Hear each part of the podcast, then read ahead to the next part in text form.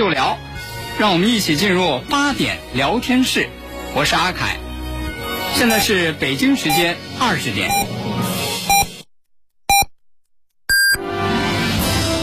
您正在收听的是 FM 一零五点八，济南广播电视台新闻综合广播。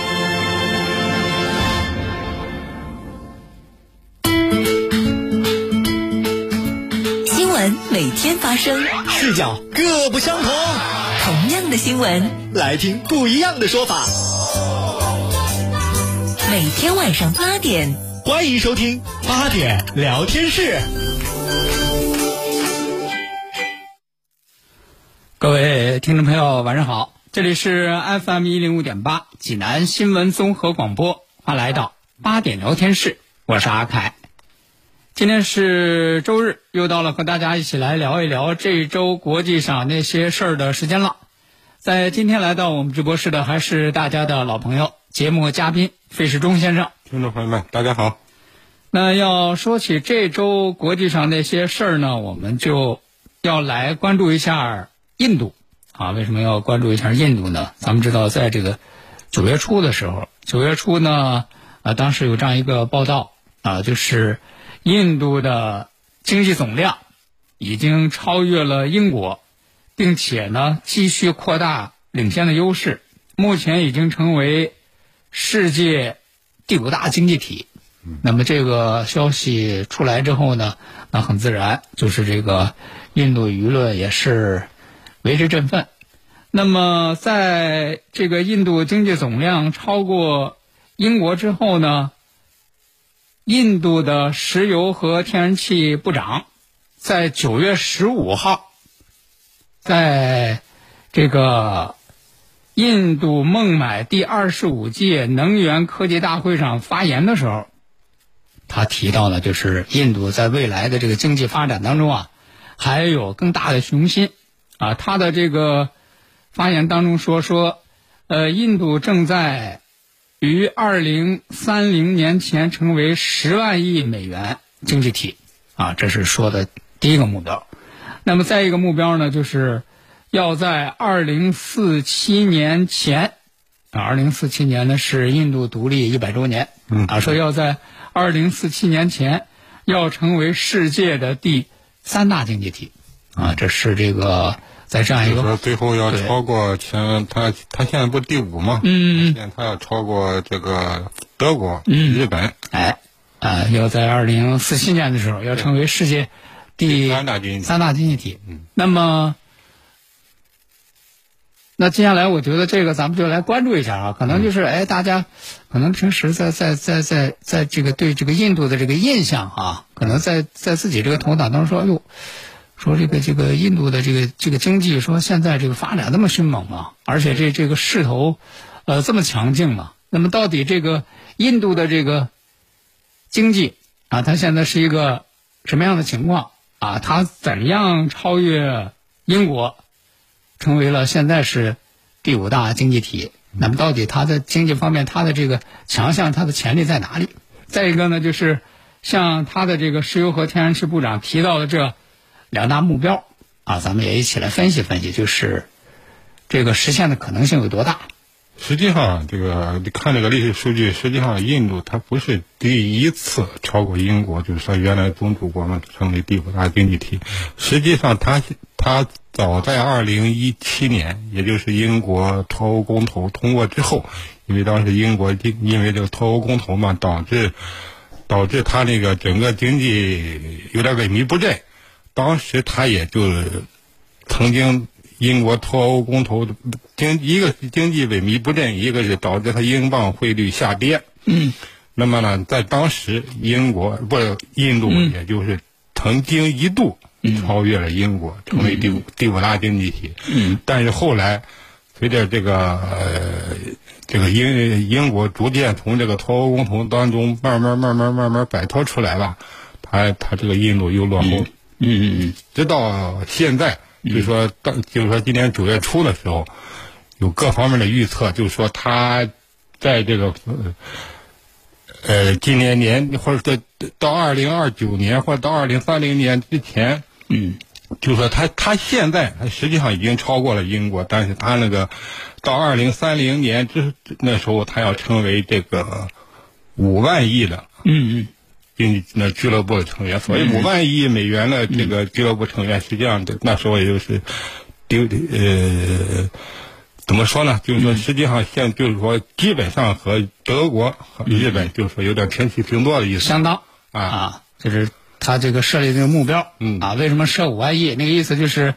先赶上德国和日本对啊，然后呢，在在二零四七年的时候超越他们，对啊，是定的这样一个目标啊。他实际上呢，他这个呃莫迪前几天嘛，十六号也在这个上合组织峰会上说了，按照英嗯印度现在的经济发展势头的话，嗯，那么今年的 GDP 它预计要增长百分之七点，好像七点五，嗯那么按照现在的这种体量来算，它，呃，体量来算的话，它现在成为五万亿经济体的和全球新新兴大国的这个也实际上也就是慢慢慢慢按照这个速度发展，嗯应该是能实现的。嗯但是这其中是不是有水分，嗯是不是有泡沫，现在还很难说。嗯嗯。那么咱知道，这个印度总理莫迪一直是有着这个雄心的，对，啊，也是一直有着雄心的啊，也是要让这个印度呢成为一个这个大国，成为一个强国。那么，确实现在这个这个经济数据是在这儿摆着，经济数据在这儿摆着。那么，印度就是为什么就是这几年它的这个经济发展那么迅速啊，甚至超越了它原来的这个宗主国英国，它的这个发展的优势在哪里？它实际上，它印度它也是个怎么说呢？它是个也是个资源大国，它煤炭啊、铁矿石啊等等的资源是非常丰富的。再一个加上呢，就是说这个莫迪上台以来，大力推进改革，大力推进经济方面的改革，就是说供给侧方面啊，然后那个促进国内消费啊，然后又通过这个企业法，就是说那个企业破产法等等等等，就是说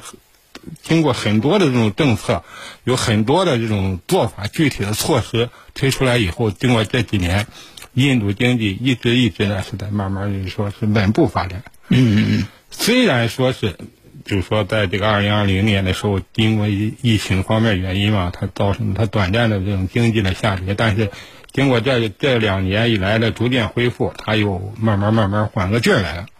它现在呢，实际上就是，我觉得他一方面，他今年之所以能在这个呃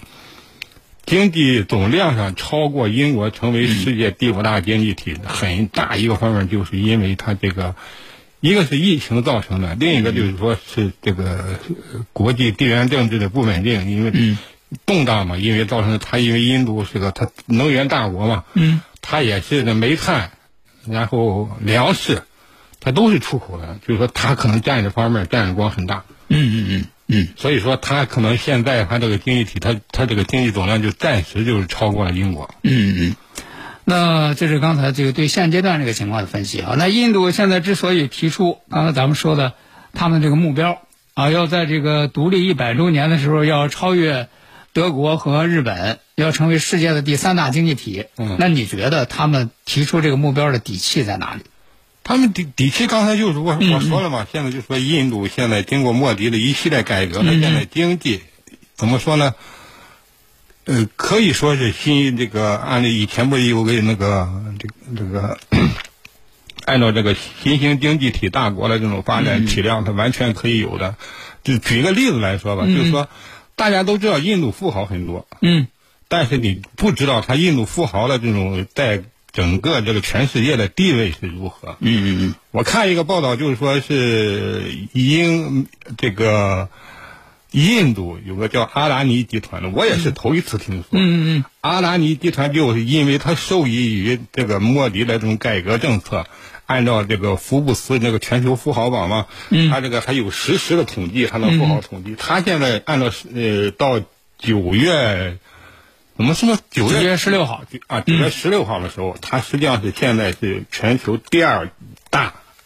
那个呃怎么说？第二大富豪。对，第二大富豪。嗯，就是这个阿达尼，啊呃，阿达尼集团，这他是老板啊。嗯，这阿达尼和他的家族啊，这个在九月十六号的时候，福布斯全球亿万富豪榜实时数据显示是居世界第二大富豪，身价是一千五百三十二亿美元。啊，这是所以说你以前可能不知道，就是说大家都知道印度可能富豪很多很多，但是但是他可能都排在后面的。但是你这一次呢，你按照他这个这个福布斯的实时排行榜，阿拉尼集团现在排在第二位。嗯，就说他这个阿拉尼集团呢，它有涉及的这种这个领域就非常广泛，有什么水水水泥啊，嗯传媒啊、铝业啊这些传统的工那个工业制造业，然后又有新兴的这种数据中心呀、嗯。然后还还有他搞了什么私营的港口啊，嗯嗯。还有现在煤炭啊等等等等，它这个覆盖面是非常广的。嗯，就是方方面面都能涉及到。对，啊。就是说它之所以能发展到今天，但就是说现在这个国际社会上就是说普遍认为，就是它还得益于这个莫迪的这种改革政策。嗯嗯嗯嗯，那就说到这个莫迪的改革也是不容易啊。对，嗯嗯，这个莫迪的这个改革也是咱们知道以前的时候，啊，印度也是有啊，比如说他的这个啊国企的这个僵化呀，然后这个官僚啊等等啊，啊也是有方方面面的问题。这个印度的呃这个莫迪的这种这个呃大刀阔斧的改革啊，也为他这个上任以来这个印度经济的发展是创造了重要的条件。嗯，那么咱们也知道，在这个人口方面，印度的这个人口啊，也是现在是第二大，世界第二大。嗯啊，然后呢，呃，他们那边就按照按现在趋势下去，他肯定就反正过几年肯定要超过我们的，嗯嗯成为第一大人口大国。嗯嗯就是说他现在这个人口红利还是非常大的，对就是说他这个整个的这种国内市场可开拓的国内市场是非常广阔的。嗯，就是用这个莫迪莫迪的话也来说，他也是认为，就是他们这边的这些就是大量的这些这个有知识的年轻人嗯，啊，这是这个印度经济发展的这样一个非常重要的一个动力。对。啊，其实说到这个印度，以前咱们这个印象当中总是说，哎，印度的这个软件业对。啊，非还有是各方面 IT 的外包业务，就说它造就了很大一批富豪。大家可能原来知道的都是说他这些富豪都在这方面。对实际上呢，他现在就是莫迪进行这些供给侧改革啊，对这些整个的企业这个这个结构进行改革啊，对国内市场这个推行减税政策啊，等等等等，就是说它造成了又崛起了一部分很多的这种。这种新兴的这种大的这种财团啊、集团啊，很非常多的。嗯嗯嗯。那刚才咱们这都是分析的，就是这个印度在这个未来的这个经济发展当中啊，它的这些有利的条件。嗯。那么在这个印度这个未来的这个经济发展当中，会会不会有一些哪一些是一些不确定的因素，有可能对它的这个目标的实现会产生影响？实际上，它不确定的因素实际上是非常确定的，就是就是说，它因为它现在就是说，它整个现在国际这个全球的经济的这个大的状况影影响下，它不可能独善其身。嗯，就是说现在这个全球经济上通货膨胀，再一个是货币政策，所以说在这方面，它印度它虽然说进行改革，但是它受到这国际的影响，它是难以消除的。嗯。再一个呢，就是说它本身它内部的这种，嗯，这种怎么说呢？莫迪的政策是不是能延续下去？嗯嗯嗯。或者说是它国内的这种政治环境是不是能允许莫迪的继续进行推推进改革，触动整个印度这种社会这种传统的这种社会结构啊也好，或者触动它的整个这个民众的这种怎么说呢？民众的这种商业环境啊，是不是能进行下去？它现在都是个一个那个未知数。就是你这个进，如果要是进一步的深化改革的话，对会不会触动更多人的利益？啊，你这样的这个深化改革，会不会就遇到更大的阻力、更大的难度？对这恐怕是也是他在这个印度独立百年能否实现自己这个宏大的经济目标，也是一个重要的条它。本身它这个就是说，它印度它这个莫迪的改革是不是能推进下来？它一方面它受制于国内的这种这种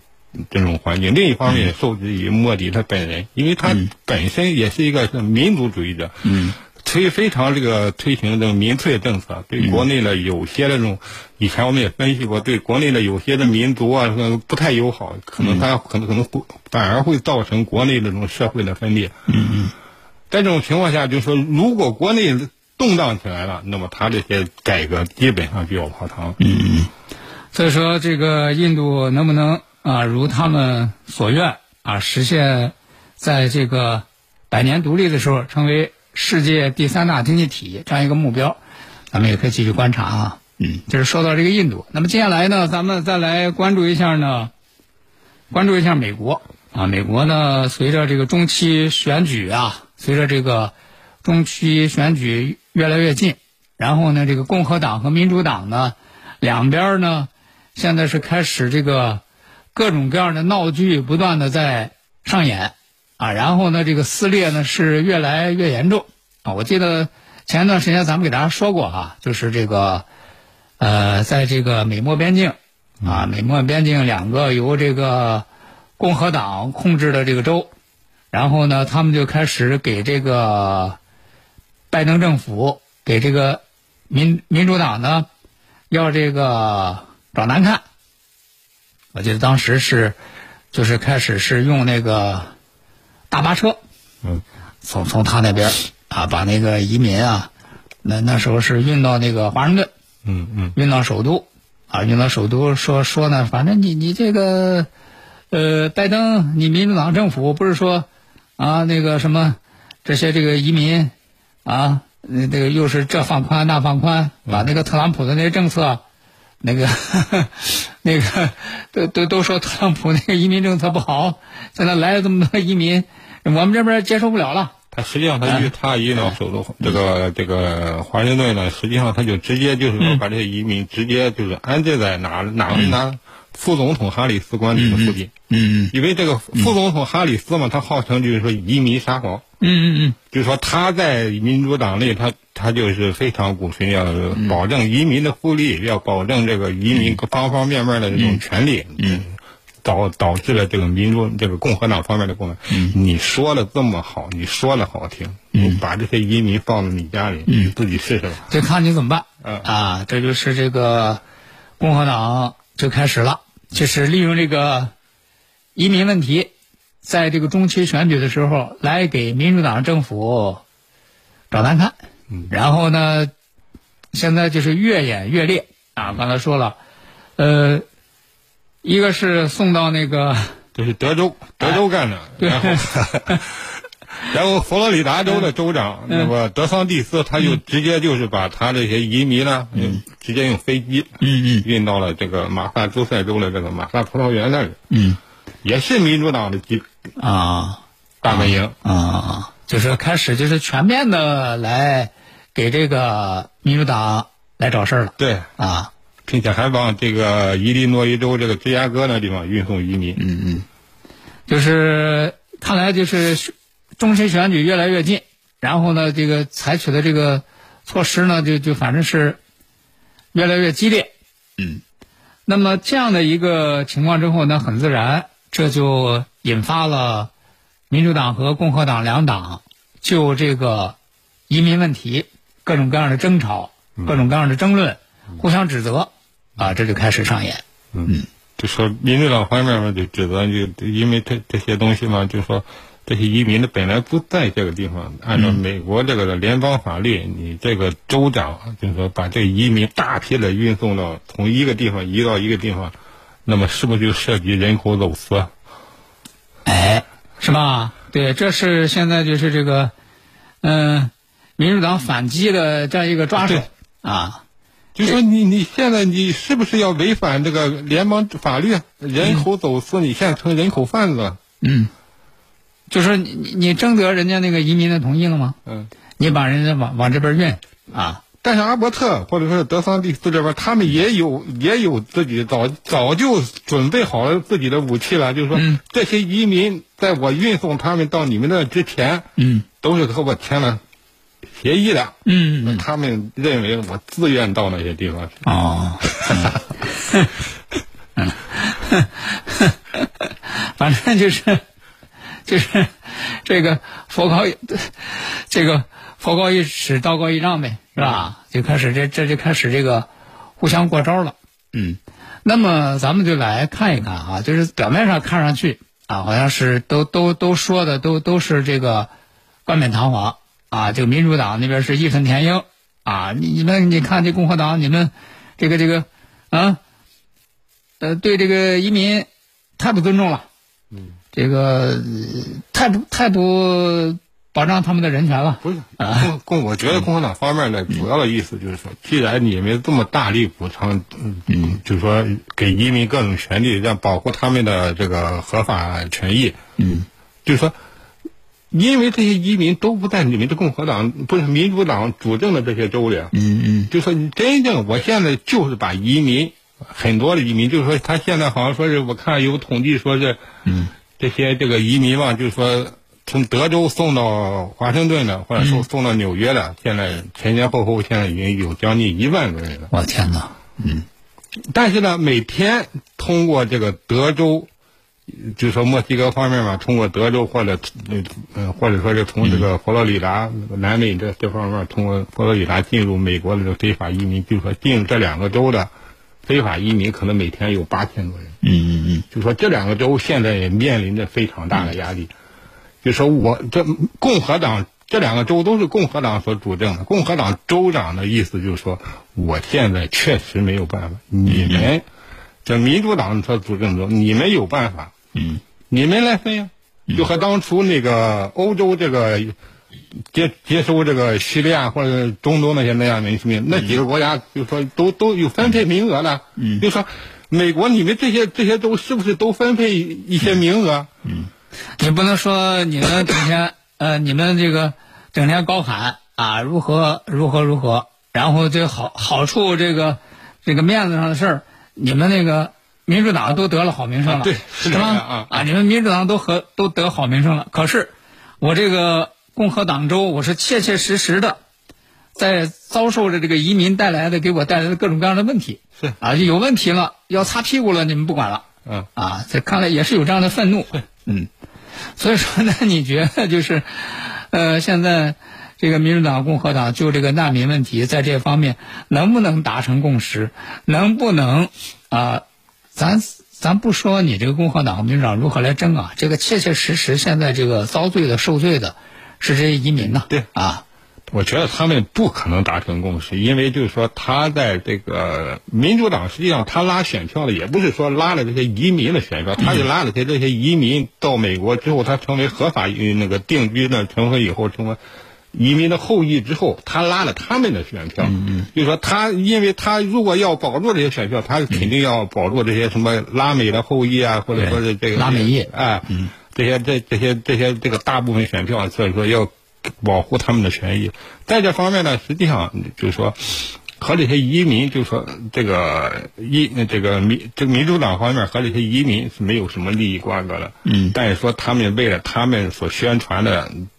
自己的什么政治政策啊，或者政这个这个各方面的主张啊，为了保护他们，上他必定要坚持这一方面。嗯嗯。那。美国的政治就是这样嘛。如果你不坚持这些政策，这些一这些选他带领的选区的选民可能就不选你了。嗯，我当时支持给你选票是因为你这么说的啊啊，然后呢，你这么说的，然后你又不这么做了，嗯，下次我这个选票是不给你了。所以说，他这个这个方面呢，实际上共和党的这个这些州长和共和党这些议员呢，实际上面临的是一样的，就是说他当初也是说，就是说要打击移民，要他上台的时候要打击移民，要那个那个。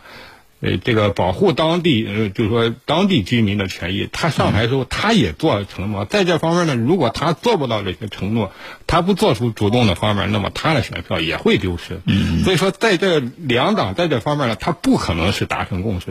本来这个移民这个问题是一个国家的问题，现在慢慢慢慢的，就是说，因为他两党的这种撕裂嘛，就成为某一个州和某一个州，或者说和联邦政府之间的这种，嗯，这。这种斗争了，嗯，那进而又变成就是两个党派，对，啊，两个党派互不相让，嗯，啊，然后各持己见，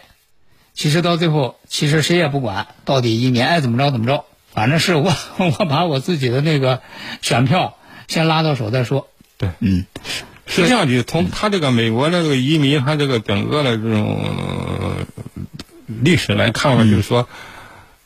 不远的不说，从奥巴马时期，就说他通过了什么希呃的希望法案，又给这些移民很大的权利，就保护他们。那么到了特朗普时期，但这个骨肉分离。骨肉分离，那么嗯民主党又拿这些东西来来做文章，那么让这个共和党非常就是说难堪。那么现在民主党到了台上呢，他们这个共和党又把这些东西都抬出来说，你们怎么处理这些问题？嗯嗯。嗯。所以说，你看，在这个面临着这个移民问题，然后呢，这个共和党和民主党这种互相的这个互不相让，其实也是代表了现在在这个美国的社会，就是大家对同样一个这个社会问题，也是这种极端撕裂的这样一种现状。对，那肯定它背后它就代表的是这个不同人群他的这个不同的利益啊，而且这种这个不同人群他这个不同的利益，让人感觉现在还是难以调和。嗯，他好的时候可能双方能达成一种妥协，那么现在这矛盾激化的时候，双方不可能妥协的，我觉得是。嗯，好，那今天的八点聊天室呢，咱们就和大家聊到这儿了。明天晚上八点再会。